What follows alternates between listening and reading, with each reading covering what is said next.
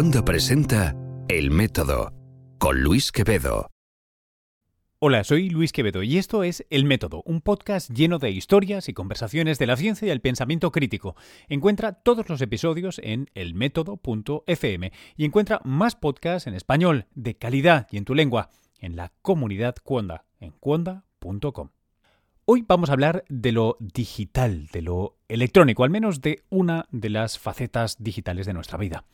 Titulares como 500 millones de cuentas de usuarios robadas por hackers con conexiones rusas en el último escándalo de Yahoo. O, por ejemplo, saber que el actual presidente de Estados Unidos, Donald J. Trump, podría haber ganado con el apoyo clave de un grupo de ciberactivistas rusos dirigidos por el mismísimo Putin. Al menos esto es lo que se discute perennemente en los medios de comunicación yanquis. Una cosa nos va a dejar clara este final de 2016 y principio de 2017, y es que si por eh, hubiera alguien que tal vez todavía albergaba alguna duda, parece que los mejores hackers del planeta vienen de Rusia. Y de hecho, estos casos que cito no son sino los fuegos artificiales del crimen digital de la nueva delincuencia, que roba a las encarnaciones digitales de nuestra cartera, cuenta bancaria o puerta, con técnicas, atracos o ganzúas que no son sino también la encarnación digital de las de antes. Nada nuevo, bajo el sol, uno diría.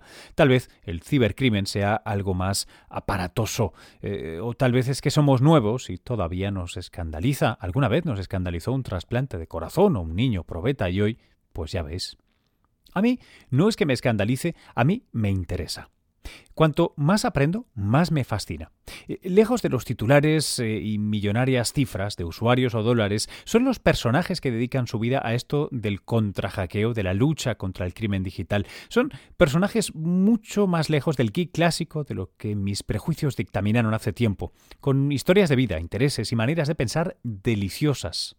Algunos los cuento entre amigos eh, ya personales con el paso del tiempo y la colaboración. Hace, de hecho, algunos días tuve la fortuna de hablar con un nutrido grupo de algunos de los mejores investigadores en este campo en el mundo. Me refiero a esto del ciber o el cyber. Al menos eh, de los que dan entrevistas y no están directamente en el ejército, en sótanos eh, búnker de hormigón, claro. Asistí en la isla de St. Martin, eh, pequeño retal del Caribe neerlandés, al Security Analyst Summit 2017 organizado por Kaspersky Labs. Este es fruto del genio matemático y digital, pero sobre todo empresarial, de Eugene Kaspersky, a quien, por cierto, entrevisté también y eh, prometo compartiros en breve en este mismo podcast como extra y en inglés la conversación. Pero bueno, Kaspersky Labs está detrás de triunfos como, eh, por ejemplo, haber descubierto Stuxnet o Flame, las eh, ciberarmas que supuestamente Estados Unidos e Israel usaron contra el programa de enriquecimiento de uranio iraní. No es poca cosa. Hoy pues os comparto la conversación que tuve con uno de los líderes del equipo de Kaspersky, Juan Andrés Guerrero Saade. Con él hablé un poco de todo, porque de hecho a una de mis primeras preguntas ya me sorprendió su respuesta y es que él, bueno, pues no era un geek de vocación, sino un filósofo. Y ya veréis qué historia más interesante tiene.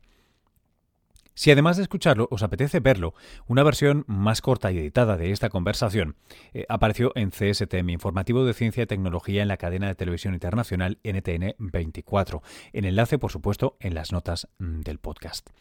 Antes de empezar, recuerda suscribirte si no lo has hecho ya y hacer una valoración y comentario en tu plataforma favorita, sobre todo iTunes, si me preguntas. Si conoces a alguien que pueda interesarle este podcast, házelo saber con un tweet, un post, un email, un texto, lo que sea.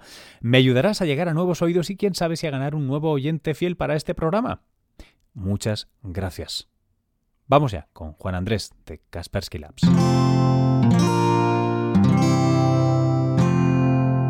Wanda, la red de podcast independientes en español. mi nombre es Juan Andrés Guerrero Saade, del uh, equipo de análisis e investigación global de Kaspersky Lab. ¿De dónde eres originalmente, Juan Andrés? Eh, yo de Miami, mi familia es de Ecuador y del Líbano. Ah, ok. Ellos viven en Ecuador todavía. ¿Y ¿Qué hiciste? ¿Te, formaste como, como System Administrator? Como, la verdad ¿Cómo no. empezaste? La verdad no. O sea, empecé como estudiante de filosofía, tengo una maestría en lógica, o sea, siempre tuve intereses más en el lado académico. Eh, y fue algo que las computadoras siempre me interesaron desde chiquito y eh, ese gusto se siguió desarrollando, desarrollando y en algún momento cruzaron. O sea, me interesaba mucho el tema de la inteligencia artificial en esa época, empecé a meterme en el tema del ciberespionaje, de investigar este tipo de, de amenazas. Y ha sido una pasión que ya me ha tomado por completo, o sea, mis intereses están completamente en ese tema de tecnología.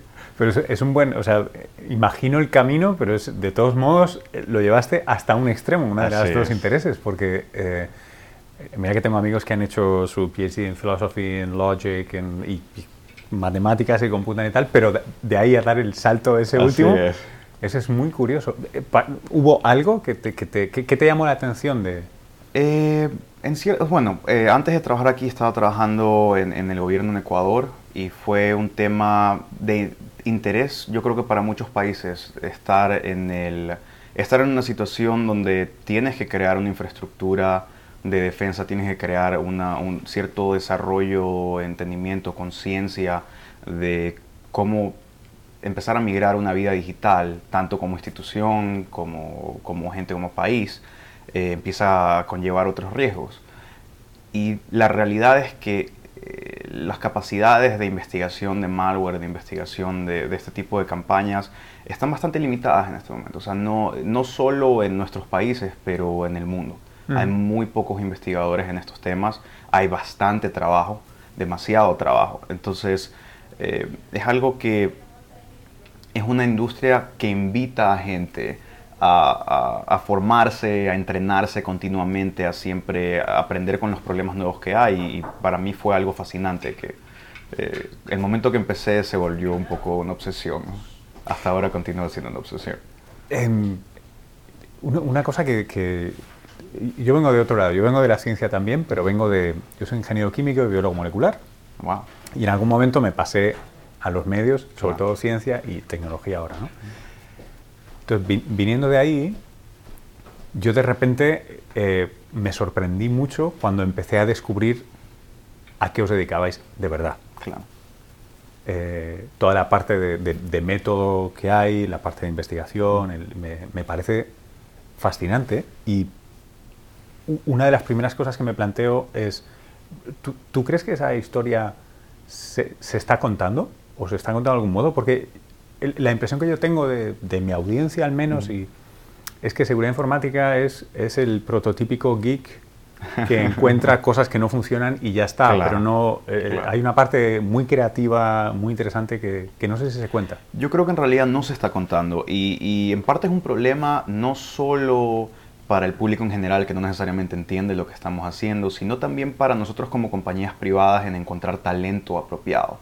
Eh, tanto como hay una diferencia entre la percepción del, digamos, el geek, el técnico que está simplemente arreglando un programa, eh, y el investigador más creativo, eh, que está buscando este tipo de historias, que está peleando contra el mal en el ciberespacio, no necesariamente necesitamos a los geeks. O sea, no necesariamente estamos buscando gente eh, que simplemente tiene una formación en, temas de, informática. Eh, muchos de los grandes investigadores en esta industria, de los que están aquí en nuestra conferencia en, el SAS, eh, no, no, tuvieron una formación en tecnología.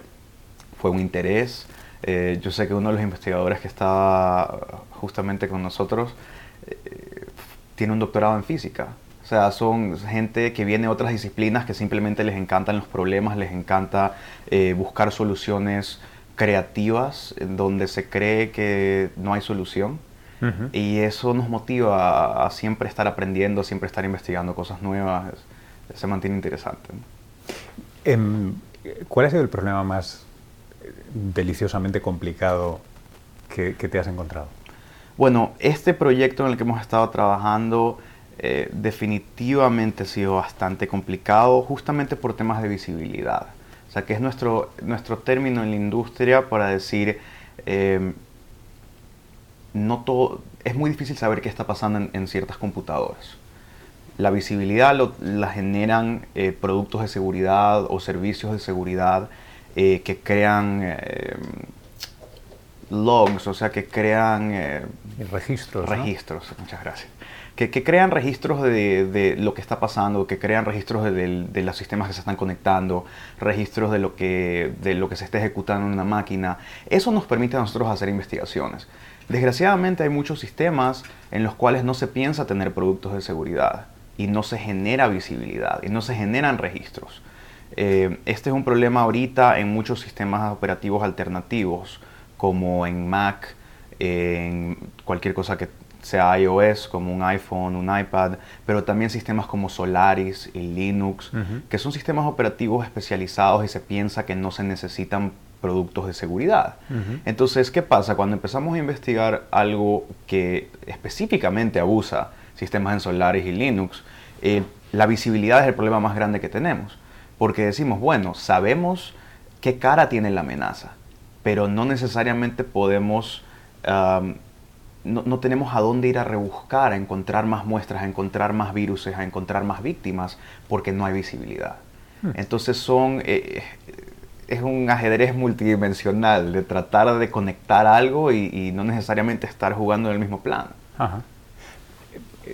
me, sorprende mucho esto, esto, o sea, me sorprende además el adjetivo que has usado, ¿no? Es como alternativo a iOS, que es, un, es, un, o sea, es un sistema operativo, claro, comparado con Android entiendo que es, es, menos del 10% del mercado, pero, pero igual es, es importante. Bueno, lo digo alternativo más que nada desde la perspectiva de la industria anti-malware, que eh, en su mayoría se basa en Windows. Claro. O sea, esta ha sido una batalla que yo creo que hay una, hay una perspectiva de que Windows tiene muy mala seguridad. Yo creo que en realidad eh, la seguridad de Windows no necesariamente es mala, sino que su adopción por tantos años, por tanta gente, eh, la facilidad de uso que tuvo por tantos años, por tanta gente, eh, lo hizo más interesante para cierto grupo de cibercriminales, ciberespías. Y, eh, hubo, simplemente hubo más desarrollo durante ese tiempo. Ahora que se está migrando más a sistemas Unix en la forma de macOS, o sea, la idea de que mi abuela tiene un iPad, la idea de que mi abuela algún día iba a usar un sistema Unix hace 5 o 10 años sería absolutamente eh, ridícula. Ahora la mayoría de la gente está migrando a sistemas Unix y desgraciadamente la industria anti-malware o la, industria de seguridad en general, hasta la gente que está produciendo estos dispositivos, no necesariamente entiende el valor de tener anti-malware, de tener una batalla entre la gente que quiere abusar eh, y la gente que está ahí para defender a los usuarios. Entonces estamos empezando a tener muchos problemas en el tema de visibilidad. O sea, tú tienes una Mac, yo tengo un iPhone, eh, si hay un incidente en iPhone, es muy raro que lo haya, porque la seguridad del sistema es más alta, pero cuando ocurre, se nos vuelve casi imposible conseguir eh, artefactos forenses, registros, o sea, es muy difícil investigar. Y ese es un problema que vamos a tener a, mayor escala entre más gente empieza a adoptar estos dispositivos. Ah. Y desde el punto de vista de la arquitectura del sistema operativo, ¿hay, hay, hay algo razonable que hacer? o, realmente tiene que ver con, con, los fabricantes, con los diseñadores del sistema operativo? Eh, es las dos cosas. O sea, Apple es una compañía sumamente responsable. Ellos están trabajando muy duro en, en, mejorar la seguridad de sus sistemas. O sea, en realidad son una de las compañías que más esfuerzo le pone al tema eh, a nivel de ingeniería. Entonces, o sea, en eso mis respetos. Eh, sin embargo, yo como estábamos hablando antes, esta es una industria especializada del anti-malware en la cual no necesariamente todo el mundo entiende los requerimientos de una investigación. Eh, y todavía van a haber desarrollos que van a ser necesarios a futuro para que se permita que los productos de seguridad eh, puedan generar visibilidad en estos dispositivos. Pero si llegamos a un punto en el cual la adopción, no sé, sea 60, 70, 80% de los usuarios a nivel global empiezan a usar eh, dispositivos Mac o iOS, creo que vamos a entrar en cierta crisis de seguridad hasta que se permita o se, se, desarrolle un ecosistema en el cual se pueden generar los artefactos que van a ser necesarios para proteger a los usuarios. Porque una, una cosa que me planteo, no, no, te quiero llevar mucho para ir sí, la conversación, porque quiero, pero, pero hay una pregunta más que me surge naturalmente de esto, que es, em, ¿tú crees que hay un, hay un es gente muy práctica, entiendo, la que se, se dedica tanto vosotros como los que están al otro lado. Entonces me parece que veo un juicio de valor razonable ahí, que es, bueno, lo que me cuesta desarrollar una herramienta para iOS eh, o para macOS, eh, para eso la fabrico para la nube o para Google Drive o, intento hackear MobileMe o, y entonces tengo un acceso mucho más directo a... O sea, nos llevas a un punto mucho más concreto y, que es importante conversarlo porque no quisiera, no quiero crear un pánico innecesario en la idea de que estos sistemas sean más vulnerables. No es el caso. O sea, son eh, sistemas bastante reforzados. Eh, es bastante difícil que, que un malware corra de la manera en lo que se ha visto, por ejemplo, en Windows. Eh, sin embargo, no quiere decir que no se están desarrollando amenazas ni que no hayan grupos con recursos altos que están entrando a este espacio. Entonces sí se han visto ataques en contra de, las Macs, en contra del iOS, eh, entre la visibilidad limitada que se tiene. Claro. Para nosotros, como me estabas preguntando de problemas interesantes, no se trata tanto de lo que ya hemos encontrado, es simplemente pensar eh, de forma estadística. Conocemos de, digamos, o sea, ahorita el equipo de análisis e investigación global de Kaspersky está siguiendo a más de 100 grupos de ciberespionaje de alto calibre, o sea, amenazas dirigidas. Esta gente tiene bastantes recursos, muchos de ellos usan exploits, usan eh, todo tipo de herramientas especializadas caras y ponen tiempo de desarrollo para sus operaciones. Yo creo que para muchos de ellos eh, no es eh, una inversión eh, injustificada. Más aún cuando saben que si crean la herramienta, es mucho menos probable que una compañía de seguridad la encuentre, la analice y la publique. Cuando en Windows estamos encontrando nuevas amenazas todo el tiempo, bloqueándolas, se está generando atención pública y ellos tienen que volver a desarrollar todas sus plataformas. Entonces sí puede que la inversión inicial sea mucho más alta, pero el retorno va a ser por mucho más largo plazo. Y ahora supongo que no, sin cierta ironía te quería preguntar por la presentación que hiciste esta mañana. Por favor. Que viene a ser todo lo contrario, ¿no? Viene a ser algo que lleva en, en, las estanterías de, de, los cibercriminales dos décadas, que es una cosa eh, poco menos que escandalosa, ¿no? Que, esté tanto tiempo ahí. Eh, ¿Cómo...? Bueno, primero, perdóname, hazme una descripción pues para una audiencia general, más o menos, de qué es aquello que habéis hallado y luego, por favor, respóndeme cómo es posible que algo pase 20 años eh, abierto. Sí. Ah, bueno, hay, hay, varios temas ahí. Entonces, esta otra, hasta ahora estoy tratando de encontrar una explicación corta, para, porque ha sido un, proyecto de tanto tiempo y tanto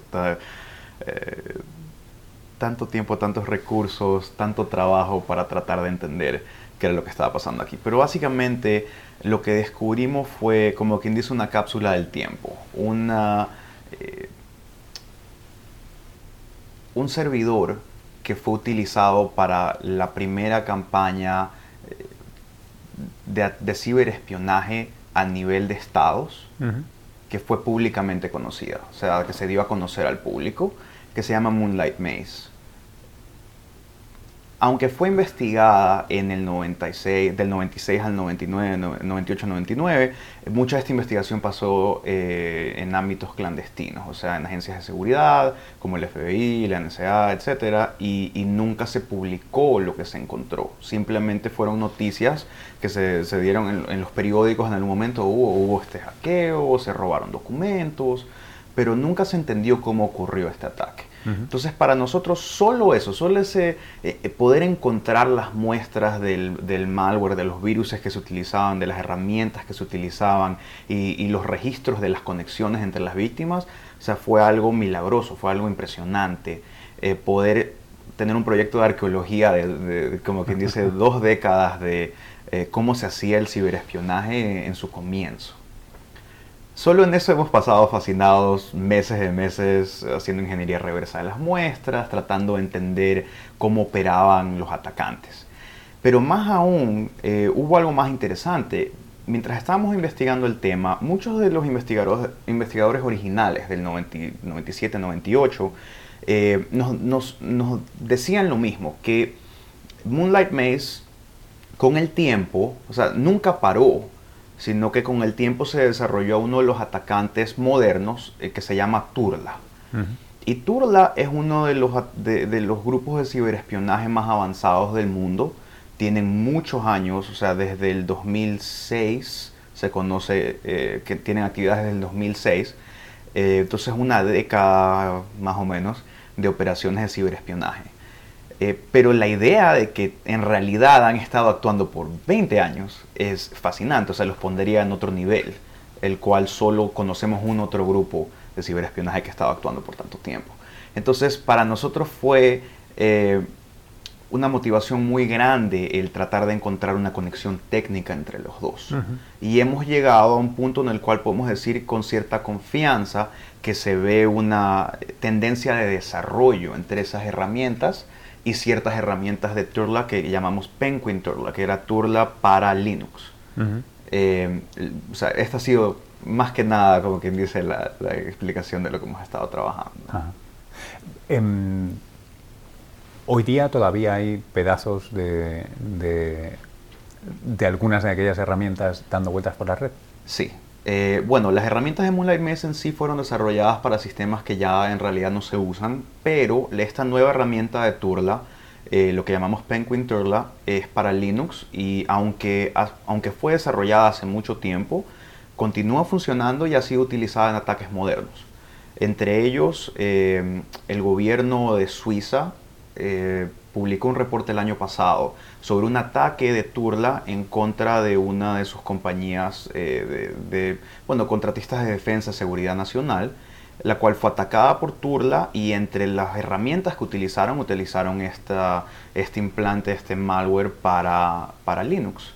Que justamente, o sea, el código fuente que podemos ver, el desarrollo del código fuente de esta herramienta, fue entre el año 1999 y el 2004 sin embargo, en el 2011, en el 2014, en el 2016 continúan utilizando esta herramienta y sigue funcionando, lo cual es sumamente interesante. ¿Eso es porque los sistemas son de aquella época?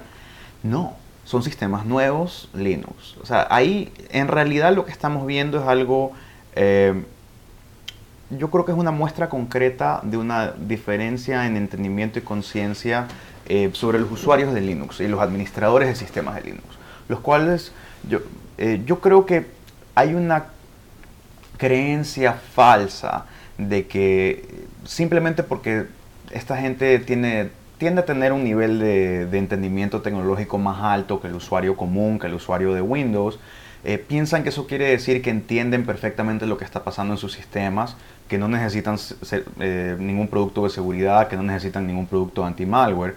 Y en realidad están dependiendo completamente de sus claves. Porque si lo único que hace que yo no tenga permiso de ejecutar algo en su sistema es que no conozca su clave, o sea, eh, es lo que en inglés llamamos un single point of failure. O sea, solo tiene que fallar una cosa y ya hemos perdido toda la batalla. Y eso es lo que estamos viendo. Son sistemas Linux en, en, ámbitos corporativos, en ámbitos gubernamentales, que se supone que tienen cierto nivel de seguridad mucho más paranoico. Y sin embargo, esta gente no ha tenido problema alguno utilizando herramientas verdaderamente viejas y han funcionado muy bien. ¿Y se sabe de dónde surge? Se hay, o sea, siempre se ha entendido en las investigaciones hacia Turla que los desarrolladores hablan, parece que hablan ruso, hay artefactos rusos, eh, pero nosotros no vamos más allá en, crear una, como, o sea, en, decir algo de la atribución, más que nada por problemas técnicos. Justamente por el tema de la visibilidad, lo que estamos hablando, hay muchas cosas que se pueden cambiar, se pueden falsificar, manipular, entonces va más allá de lo que podemos decir con certitud, decir de dónde vienen exactamente. Ahora, con Moonlight Maze, la investigación original también apuntaba hacia Rusia y lo que hemos visto nosotros no nos da causa para decir que, esto, que estaban equivocados en ninguna forma, pero no lo hacemos eh, no es nuestra aserción. Por, eh, toma, em, ¿tienes, ¿Tienes una teoría? Yo, tengo mi, mi, pet theory de, por qué, pero ¿por qué tanto talento en Rusia? Bueno, en, este sector. Bueno, yo creo que es, es algo que, bueno, nuestro mismo CEO Eugene Kaspersky siempre dice el talento, el talento de Rusia para la ingeniería es algo verdaderamente impresionante. Eh, como en todas las cosas, va a haber gente que va a usar su talento para bien y para mal. Muchos de nuestros desarrolladores, muchos de nuestros ingenieros eh, son rusos, tienen un nivel técnico verdaderamente impresionante. en gran parte viene también por el sistema educacional de ellos. Nosotros en, eh, en Estados Unidos, en Latinoamérica, ya no aprendemos cosas como assembly o programación en C. Nosotros pensamos que esos son sistemas arcaicos que ya, ya son demasiado viejos, no necesitamos aprenderlos. Y, y, siempre nos quieren, por ejemplo, en las universidades, en temas de informática, nos quieren enseñar el último nuevo lenguaje de programación, todo súper popular. Pero en realidad todos los sistemas que están debajo, o sea, todo lo que hace que funcione una computadora, sigue utilizando estos sistemas viejos, estos lenguajes de programación viejos. Y los rusos los siguen aprendiendo en el colegio. Entonces, están mucho más preparados, por lo menos en su cultura, en su formación, eh, para ser muy buenos ingenieros a ese nivel. A nosotros nos beneficia la gente que tiene su conciencia, tiene un interés en defender a los usuarios y trabaja en nuestra compañía. Desgraciadamente el mismo talento se puede utilizar para mal. Ah. Déjame contarte brevemente mi pet theory, a ver, qué, a ver qué opinas. Yo, voy, yo vengo de otro lado. yo soy científico originalmente, entonces yo, mi teoría es... Yo siempre me había planteado si, si tras el colapso económico de, de la URSS, el enorme talento científico e ingenieril que había en Rusia, al no tener vías naturales de, crecimiento y, de, salir. Simplemente lo que tienes es, para bien y para mal, tienes un muchísimo talento científico, ingeniero, físico, lo que tú quieras, que obviamente hacen lo que sea, pero que es, es no sé si es, una, es, la versión negativa de la historia que tú estás contando. ¿no? Claro, bueno, eh, obviamente cuando estamos hablando de motivaciones, el, el, la, mayoría del cibercrimen va a estar motivado por temas financieros y es algo que vemos no solo con los rusos, vemos con eh, Europa del Este en general. hay muchísimo talento. Hay, muchísimo talento eh, en temas de informática y no muchos, no, no necesariamente tienen los recursos económicos o tienen una situación en la que pueden desarrollarse, así que eh, se mueven al cibercrimen. Ahora, no justifica las, las actividades que, que toman. Desgraciadamente también estando en esta industria vemos casos que verdaderamente dan pena. O sea, eh, la situación financiera de un atacante no necesariamente me da tanto remordimiento como ver a una señora mayor que ha perdido todo lo que está en sus cuentas porque alguien se metió a su cuenta bancaria y simplemente sacó toda la plata.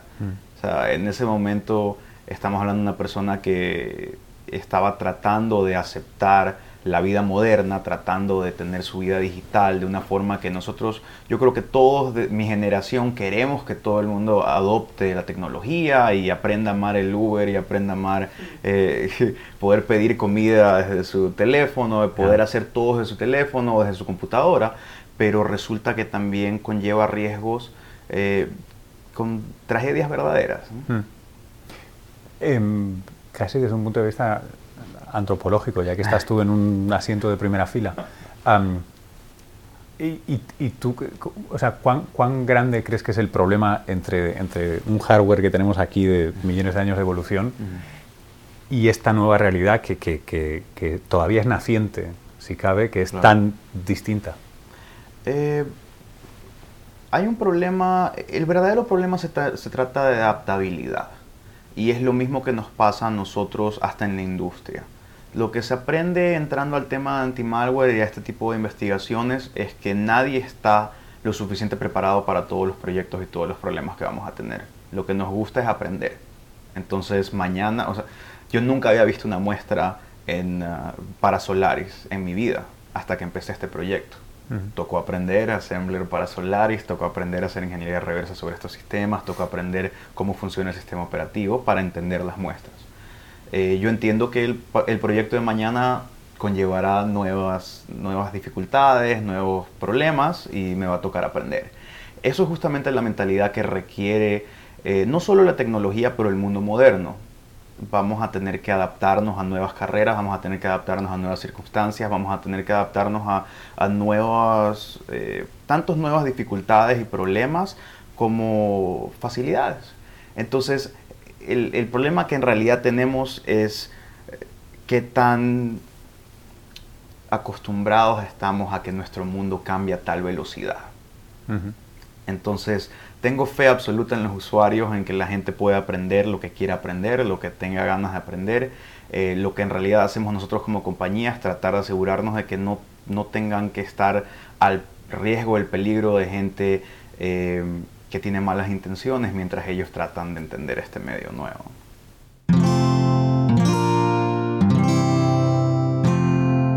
Wanda, la red de podcast independientes en español. Hasta aquí el podcast. Espero que te haya gustado. Este eh, no, es la primera vez que hablamos de seguridad digital o, o ciber cosas, pero me parecen súper, súper interesantes. Y alguna otra entrevista tengo en inglés que me gustaría traducir sobre eh, cómo anonimizarse eh, en línea. Pero bueno, eso será más adelante. Esto ha sido una entrega más de El Método. Encuentra todos los episodios y suscríbete en elmétodo.fm. Más todavía quieres estar a tus orejas en español y de calidad, ves a cuonda.com.